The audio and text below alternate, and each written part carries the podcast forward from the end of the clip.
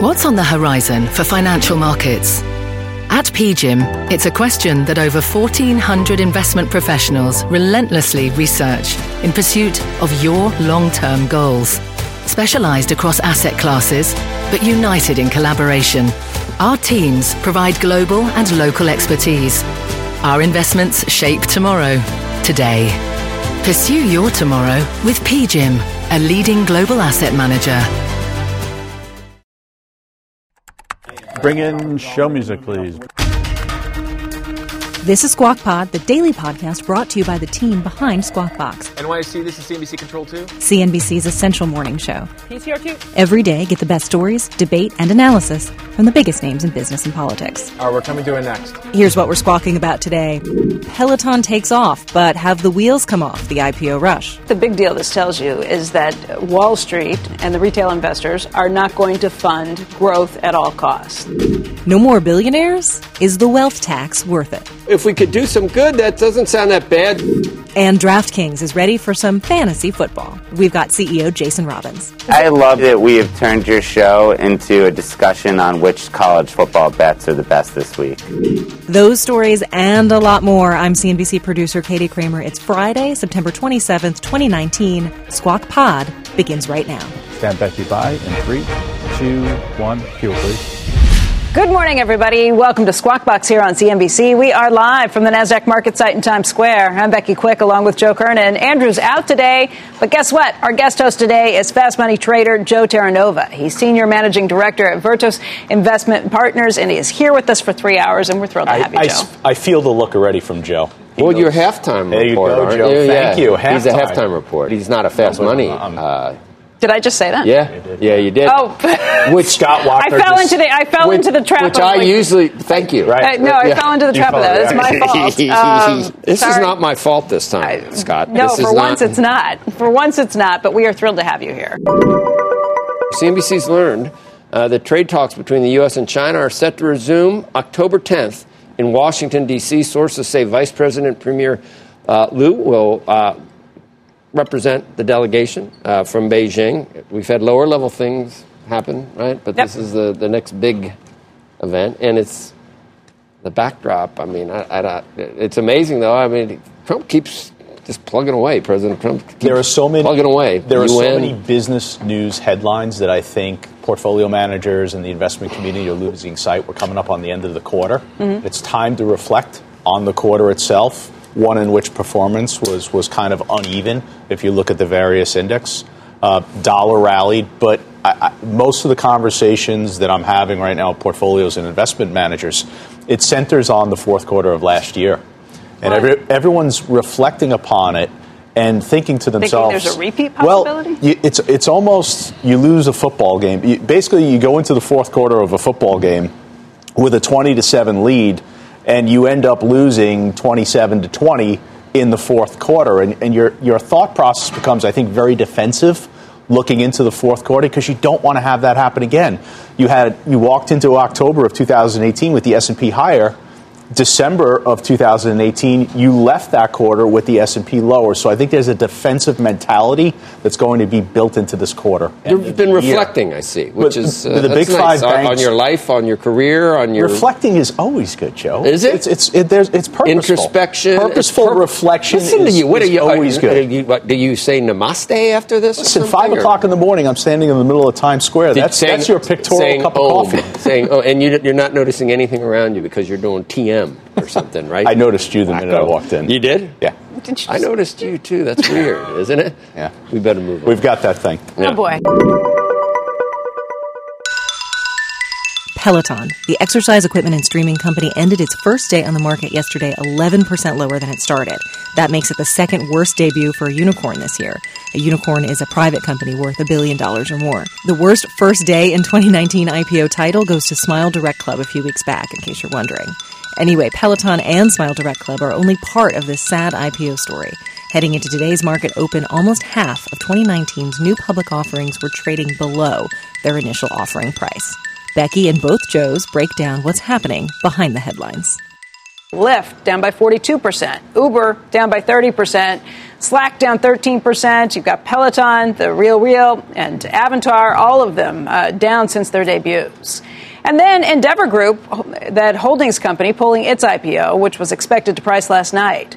The company cited weak market conditions and says that it's going to reevaluate the timing for the offering as things develop. Endeavor is the talent agency run by Ari Emanuel that also owns the Miss Universe pageant and the UFC. This is the second time Endeavor has hit the brakes on its IPO this year and the window closed quickly, did it not? I mean, it's for scary. IPOs. Yeah, what do you think about this? well, I, th- I, think at this point, where we are valuation wise in the markets, you have to show some growth, and I think a lot of these companies. Certainly, in the case of Uber, I think there was a maturity factor. I think they came to the public market a little bit too late. Um, certainly, you can make the argument that the private markets are making all the money and then handing off to the public market. In the case of Peloton yesterday, I, I just can't see the excitement sound, surrounding this. It's a fitness uh, equipment company.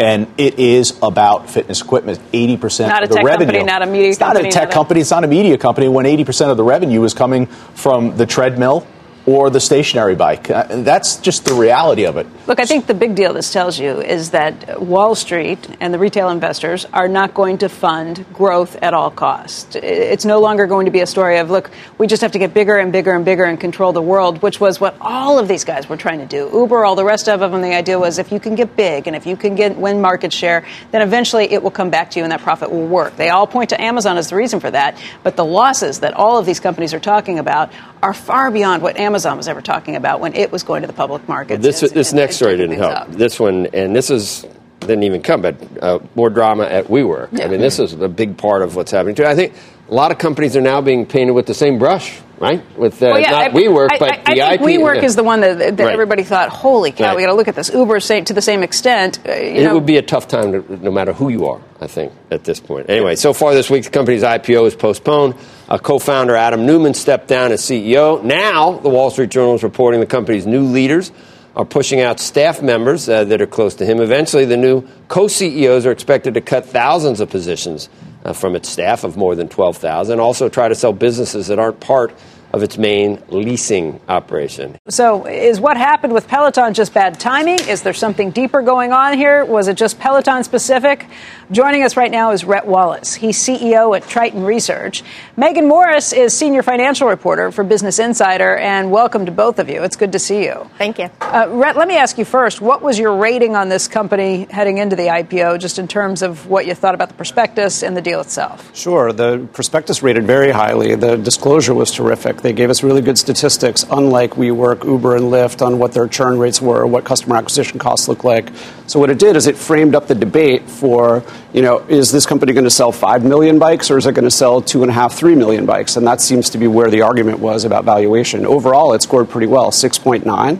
And I think, you know, putting aside the price chart yesterday, which is an ugly price chart, and you hate to see that, this company's worth $11 billion.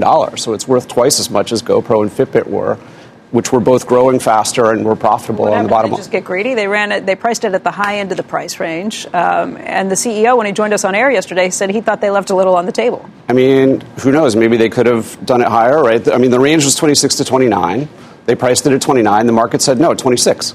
Right. right? So the whole debate happened inside the range. How much is hangover from WeWork, where people just think 47 billion? Now it's, it's a third of that. It, it, the window for IPOs seemed to close this week, did it not? And, and even if you're a company that deserves a higher price, you're not going to get it, and you might as well not do it right now. Right? Sure. Well, I think you know we saw with Endeavor, right? The difference between Peloton and Endeavor is Peloton got done at the high end of the range, raised 1.2 billion dollars, and is worth 11 billion. WeWork and Endeavor said we'll do this later, you know, or not at all. So the window, I think, is going to be more influenced by the inventory. Like, you know, since Lyft, what we've seen is like nine really traditional software companies go public. You know, Datadog, Ping Identity, just the most recent ones doing great. Mm-hmm. But the misfit toys, you know, the Ubers, Lyfts, the Fiverrs, having more trouble, and it seems like the market sort of confined Peloton to the misfit toys a little bit yesterday. Megan, how much of this is, you know, there are a lot of companies that are out there that are bringing in a lot of revenue but losing a lot of money, and maybe the street just doesn't have patience for that right now. Absolutely, we're certainly seeing that with WeWork, but I would disagree. I don't think that WeWork is spooking investors on Peloton here. Um, I stopped by Peloton's roadshow last week and spoke to over two dozen investors, and almost all of them said that WeWork wasn't influencing how they were thinking about Peloton's prof- path to profitability. Uh, they seemed relatively bullish on the company overall, though a number said that they are just not buying IPOs this year. Some of the major wealth managers are not looking to take chunks of these IPOs, given how poorly most of them have performed. So then it almost is. I mean, it may not be WeWork specific, but it is the effect of all of these other situations out there. And again, if you Absolutely. don't have if you don't have earnings right now to show, if you if you're going to say we're going to get to growth or we're going to get to profitability, but it's going to be three, four, five years down the road or longer, good luck selling that. And Peloton's not doing itself any favors with certain governance structures, like its dual class share structure. That's hurting uh, the number of investors who might buy in, given that some of the investors just don't buy into the dual class share structure right now, seeing how it's affected other companies and the ability of leadership to really move companies forward. So wh- how does this work itself out and we come out the other side? Brett, Brett, Well, the the next- qu- does anyone decide to do anything now? Or, Well, I think the next Datadog, the next Cloudflare would be fine, right? But the question is inventory. What we've been saying here for the last couple of months is everyone talks about the stampede of unicorns, but there really aren't that many. You know, we've seen WeWork now. We know we're not getting Airbnb. We know we're not getting Palantir, right? So the, the bench isn't that deep for companies to come at this point, and it seems like with all the weirdness going on in the market, I wouldn't be surprised if we didn't see much for the rest of this year. you're going to do a story again where I'm totally immune. because you are a Luddite. Yes. I've never Yay done a DoorDash any. Although, can you get Taco Bell Yeah, delivered to your probably. house I, I don't know. I've never tried that, but with DoorDash? you can get You can. McDonald's and all kinds See, of this stuff. now this might be something I need to. Well, you Well, get Chipotle, that's for sure. DoorDash no says that it has had a data breach and that information from nearly 5 million of its customers and restaurants were exposed. That breach happened back in May. Information exposed includes the last four digits of credit card and bank account numbers and driver's license numbers of about 100,000 of its delivery workers. They're the ones who are really at the, in, in the worst position of all of this to have that kind of sensitive information that's being kept and then have it released uh, by the company that's employing them. Happens again and again, doesn't? it? I'm glad I'm uh, like I'm insulated. I think we've always just made the assumption as consumers that our information is just going to be out there. Yeah, but the Well, question is sort is of. there ever a bill to pay on this? Is there ever a time where, okay, we think it's just out there, it's there, but uh, there's got to be a point where this come back, comes back to bite us? Individually, there are certain circumstances where it does. Um, I think it becomes a bigger story if it's some capacity, it's collective in its nature. But I think right now the effect is just indiv- uh, on the individual. Individuals getting their uh, identities stolen, um, bank accounts cleaned out. I mean, I trade a lot of privacy. I would trade a lot of privacy for uh, Google Maps, but that's just that's just me. I mean, that has changed so many. Th- when are you going to be there? Uh, Ten forty-one. Uh, uh, what time are you going to be home, Dad? Uh, Eleven oh Would you trade your right to privacy? Might be in terms of- 11:05, but I if doubt you it. ever exceeded the speed, speed limit and they tracked you, that they could automatically send a ticket to your house. I've already said that. I don't like those things.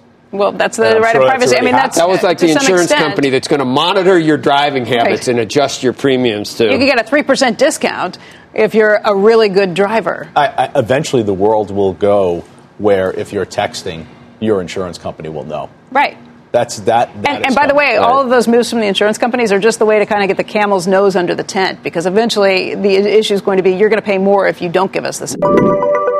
And Japan Airlines launching a feature for travelers who dread getting stuck next to a baby during uh, a long flight. I Andrew? immediately thought of him when I saw this yesterday. The airline will now offer a baby map for travelers to use when booking a flight. It will place a child icon next to the seats of passengers traveling uh, with babies between eight days and two years old. There are a few caveats. The map uh, won't be available if there's a last minute change in aircraft or if you book your flight through a third party. So you can't guarantee it uh, either way. This wasn't. Andrew's thing wasn't really that, that there would be babies on the flight. It, it would be if Just you in pay, first class if next you to pay him. for first class next to him, that you shouldn't. If once you pay for first class, you should be guaranteed to. But don't can't you have uh, sound reducing? Look, it's life. Are Right. you kidding me? Babies needed. well, Can I can I book? Can I make sure I book next to no annoying people? Like, like- Right. Or, you a better or, or co-anchor next to, to no annoying people. You can't. it, it makes you a better person. You're either going to help the baby, or you, that baby's going to smile at you some point, make you feel good. Nobody gets on a plane and doesn't do everything possible to try and keep their children happy so that they don't bother anybody else. I mean, it's the hardest thing in the world to fly with a baby because all you do is try and make sure that they stay happy so everybody around you stays happy. I, I just don't want to be sitting next to someone who crosses over the line. You You know what I mean? Yeah, like the spreaders, a man spreader. No, that's That's- that's. I, I have a better thing, Becky. You would love this. What? Someone who recently flew cl- close to me. Um, the baby was changed on the tray table.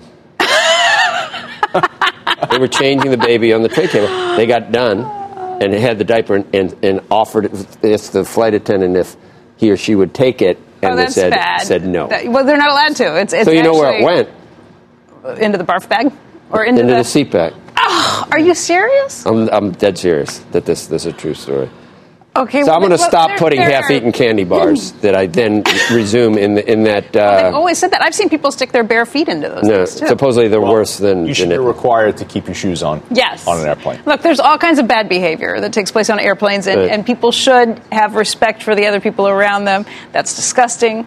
They're dirtier than a rest stop bathroom. Well, nobody's ever washed those things. No. Ever. Have you ever seen them come through and, like, say, let's take down all of the tray tables and wash them all? How did we get here? We were talking because babies. Uh, that's the that's the downside for babies. So to Joe, speak. I could see you complaining You know if they you're do that. sitting in first class and someone uses the first class restroom. Oh, that's, That doesn't that doesn't happen if I'm in first class. That. No, that does not. no. Get back there. They've got a lot of nerve. Yeah, but I can go back there if that one's fun. Oh, no, okay. be quiet. I, I, you know, someday Andrew might take me up into the front of the of the plane. I'll see what it's like. Cheese will be next. Next on Squawk Pod, Democratic presidential hopefuls on the campaign trail targeting America's wealthy. Billionaires should not exist. Perfect. Breaking down the tax plans from Senators Bernie Sanders and Elizabeth Warren. After this. Electricity, a big idea that's inspired countless new ones. From powering the light bulb to virtually powering our entire lives. 30 years ago, State Street launched the SPDR S&P 500 ETF, SPY, a big idea that inspired the world to invest differently and still does. What can you do with SPY? Before investing, consider the fund's investment objectives, risks, charges, and expenses. Visit ssga.com for a prospectus containing this and other information. Read it carefully before investing. SPY is subject to risks similar to those of stocks. All ETFs are subject to risk, including possible loss of principal. Alps Distributors, Inc. Distributor. Welcome back to Squawk Pod. Here's Joe Kernan. Whose tax plan will hit the wealthy harder? Elizabeth Warren or Bernie Sanders? Uh, Robert Frank joins us now uh, with a look at both and what it could mean for the nation's wealthiest. And my favorite thing is we never argue about whose tax plan will help lift up the people we're trying to help because that's never really part of the issue. Yeah, we just want to make sure we lower those. Yeah, when Warren announced her plan, she said what it would pay for. Bernie was very explicit. His first announcement was billionaires should not exist. So Warren would tax wealth over 50 million. Sanders wants to tax wealth over 32. So that adds about 100,000 more households that he would hit. Now, Warren taxes millionaires at 2%, billionaires at 3%. Sanders has a much more complicated sliding scale with five different uh, brackets that goes to 8% at the top. That is more than four times higher than the highest wealth tax that they ever had in Europe. Now, Jeff Bezos, under the current plan, would pay nine billion in wealth taxes this year, and Sanders promised that his plan would cut in half the fortunes of billionaires within 15 years. And to make sure wealthy couples don't avoid the tax by divorcing, he will have the threshold for single taxpayers, half of that for couples and households. Because you talked about the marriage penalty. exactly. before. So it was interesting they included it this time in, in his tax. But it, Ber- what's Bernie's net worth? Thirty-one five. What's it? No, I'm kidding. He doesn't. Yeah. He doesn't. No, he, he doesn't have that much. He doesn't. He's got a few houses, but he doesn't have. He doesn't have that that kind of money. I'm kidding though. But uh, for more on the rival tax plans between the Democratic candidates, let's bring in our guests. Joining us now, Heritage Foundation's uh, Joel Griffith and Brookings Institution's uh, Vanessa Williamson. Vanessa, I, I guess I'll start with you. Uh, Bernie says no more billionaires. Is that really something that that, that it just seems un-American to to cap what in terms of private property and the, the way we sort of done things for hundreds of years. Is is that a, a worthy goal to try and cap the amount of uh, money someone can actually accrue over a lifetime? Well, I think a lot of people would agree that uh, 1% of Americans having 40% of the wealth is maybe a little out of keeping with our own history, so maybe it's un American as well. I mean, the fact is that we've changed rules about property ownership all the time. We abolished slavery, we made marijuana legal. So there are Okay, lots so- of different so ways okay to to change that property then? law. Should- I think should- that's right. I, it's so not there just okay, I think limit. it's a good there idea. should be an upper limit on, on, on what how much someone is worth. I mean, I think that that's what needs to happen when you have an economic system as distorted as ours, a political system as distorted How as ours. How would it work in, in practice for someone that s- starts a really successful company? Would the, the government just uh, you know, when you get to a billion, I mean, we see guys that have IPOs are immediately worth three, four million. You see Mark Zuckerberg, what a success! He's in his 30s, worth worth that. How would you make sure that they stay under a billion? Would you just take it, Vanessa? Just confiscate? no, really? Would you I just, mean, the, the would you just technicalities. confiscate it? The technicalities. I mean, all taxes are confiscatory. Yeah, that's true of sales taxes on, on groceries in Right. Alabama. That's true of every kind of tax, right? Okay, so you would do that then? But I think that what we're talking about is the first $32 million, even in the more aggressive Sanders plan, or the first 50 million under Warren.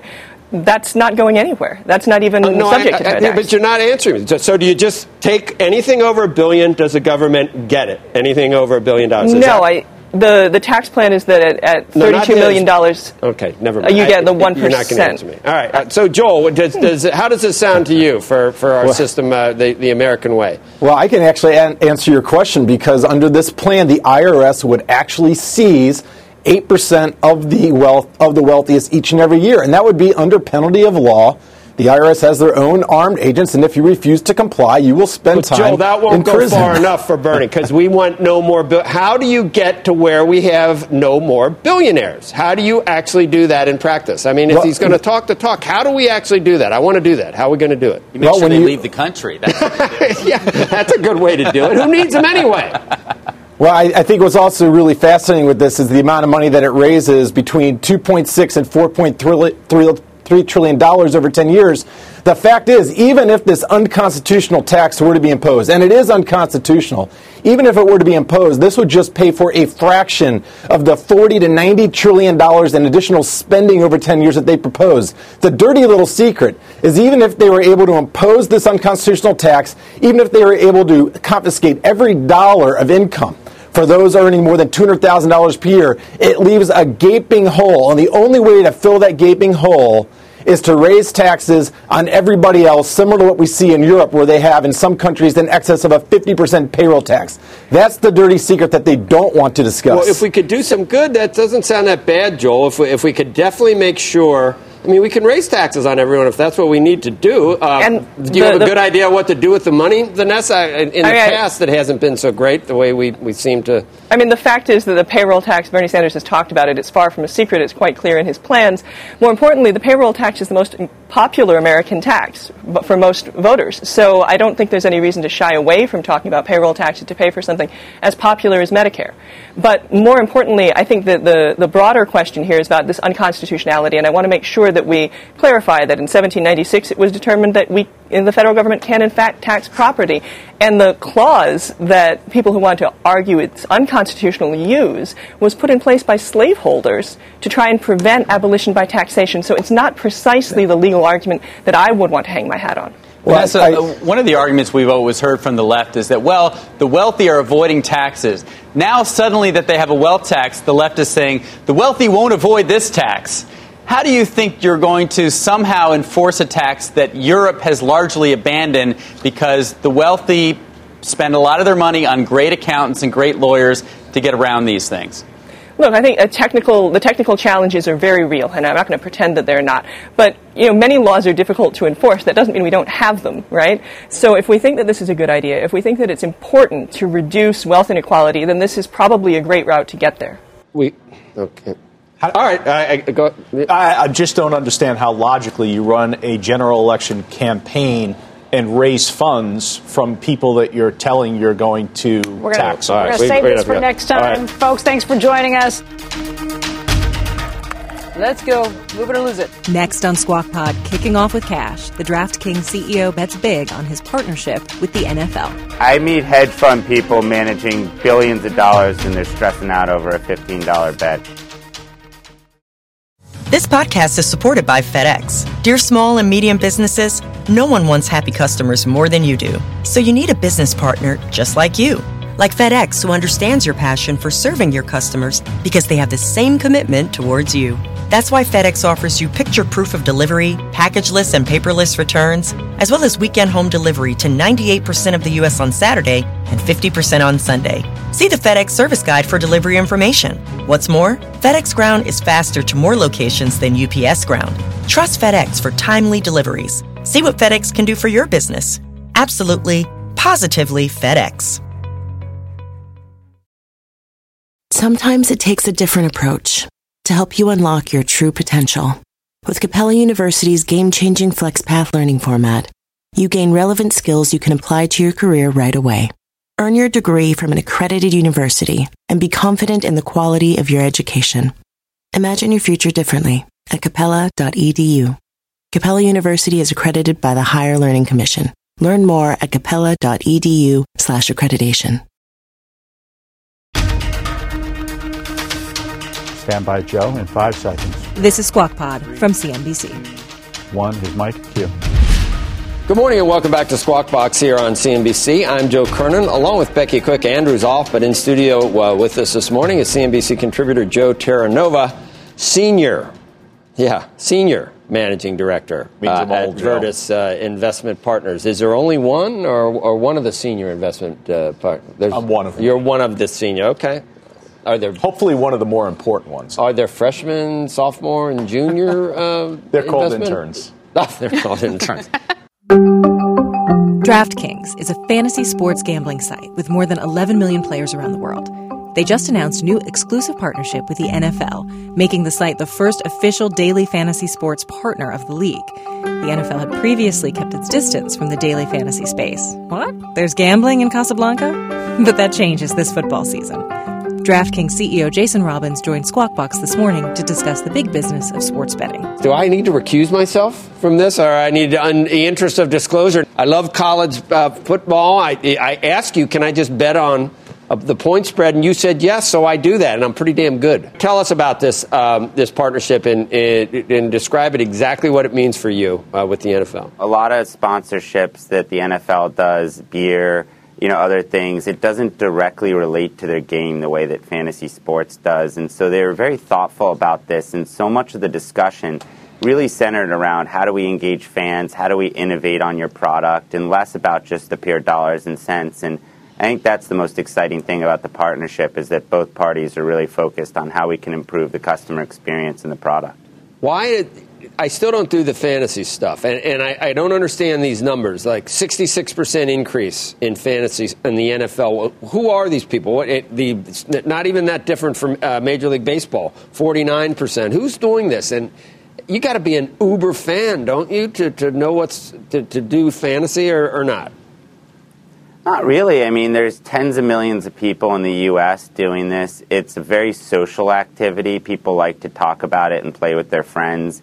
DraftKings actually has private games you could set up and just play against your friends. And last night, for example, on Thursday, we have contests where you can just play the Thursday night game. And I think that we've made the game so that it can appeal to both the serious fan and also a very casual fan as well. Jason, it's Joe. So, connecting with the fans, talk to me about the sophistication of your customer and the desire for them to absorb content before actually wagering. Are they viewing uh, or listening to podcasts, or are they trying to understand and gain knowledge before they're actually making that wager, or are they just wagering? Uh, you know, there's a mix of different approaches. Some people like to do a lot of research. Certainly, uh, the desire for that type of content is increased if you're playing fantasy sports. But there's a lot of people who also go off instinct to watch the games and use their observations in order to make picks. And there's a wide variety of approaches, and there's no single answer. We see a lot of different types of approaches winning. So uh, really, it comes down to what you're trying to get out of the game, how uh, you know you feel comfortable making your picks. A lot of people like talking about them with friends. So um, really, there's a lot of different approaches. But at the end, what we're trying to do is create a fun experience. So as long as you're enjoying it, we don't mind. So, what are your your three favorite days of the year, Jason? Uh, I would probably uh, get a very different answer. You would get a very different answer if you asked my tech team, but opening day of football is my favorite. Uh, that's probably the most stressful day of the year for my technology team, but I love it. It's such an exciting moment. Super Bowl is obviously a great day, and then my favorite third one, it's going to be an odd pick, is the Masters. I absolutely Hmm. love the Masters, and it's a nice return to sort of mainstream after the Super Bowl and the NFL has ended. Baseball is just starting, and kind of a little bit of a, a dead period in February But is that a with big All-Star is that a break big in the betting NBA. period? I mean, I think Joe was asking Oh, because he wants to know what the biggest Oh, yeah. your biggest days are. Well, in terms of participation, the Masters is right up there outside of NFL as one of the biggest days. But uh, certainly every NFL Sunday is, is as big as it gets. I'm not so cra You know, Sundays it's, uh, right, it's definitely a crapshoot. Um, there's so much parity.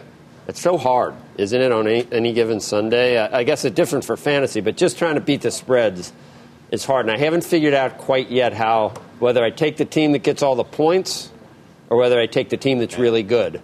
Because I'm always in this. I, have mentioned this before. College is much easier. College is much better, but I hate being in the position where I'm where I've, I've got 24 points and I'm watching the worst effing team in the world, and they're losing by 40 points. It's like, why did I? And I watch them, and it's like, oh my God, why am I? Why do I have New Mexico against? Uh, not that they're the worst; they actually won the next week, but the Don't game where I bet Roger. uh, Uh, don't don't do it. We, we can't go there? Yeah, don't- You're Can't go getting where? 27 and a half Uh, against Michigan. What is it? and it's probably Rutgers. just Rutgers. Oh, I love that. I see, 27 I and a would, half. see, I want to take Rutgers, but this will be the same thing, Jason. I'll be watching Rutgers. Yeah. Like I, I love, by the way, that we have turned your show into a discussion on which college for, uh, football bets are the best this week. That that is you know a what great else is cool? I mean, I, I spend twenty dollars, you know, on some things, and I don't even think about it. On this, my life like passes before my eyes. If there's an interception, like at the end, it's like I, I thought I was going to win, and I don't. It's like. Uh, The world doesn't Oh, end I for meet- twenty I dollars. meet it hedge makes fund everything so people- much. It, it makes everything so much more enjoyable when you just got hardly anything even on these things.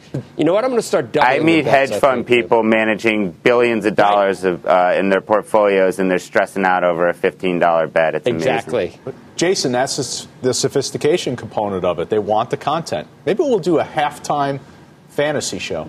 Your whole halftime thing is betting on stocks, isn't it? Sort of. Okay, so we'll follow it up with Right. The halftime report fantasy show. That's not a bad idea, Jason. I love it. Not a bad idea. The NFL's one partner. You should do it. Yeah. All right. See you later. Uh, thank you. Thanks for having me. All right. Is it a, still a vice? I mean, am I supposed to feel bad about this? Probably. That's today's podcast. Squawk Box is hosted by Joe Kernen, Becky Quick, and Andrew Ross Sorkin.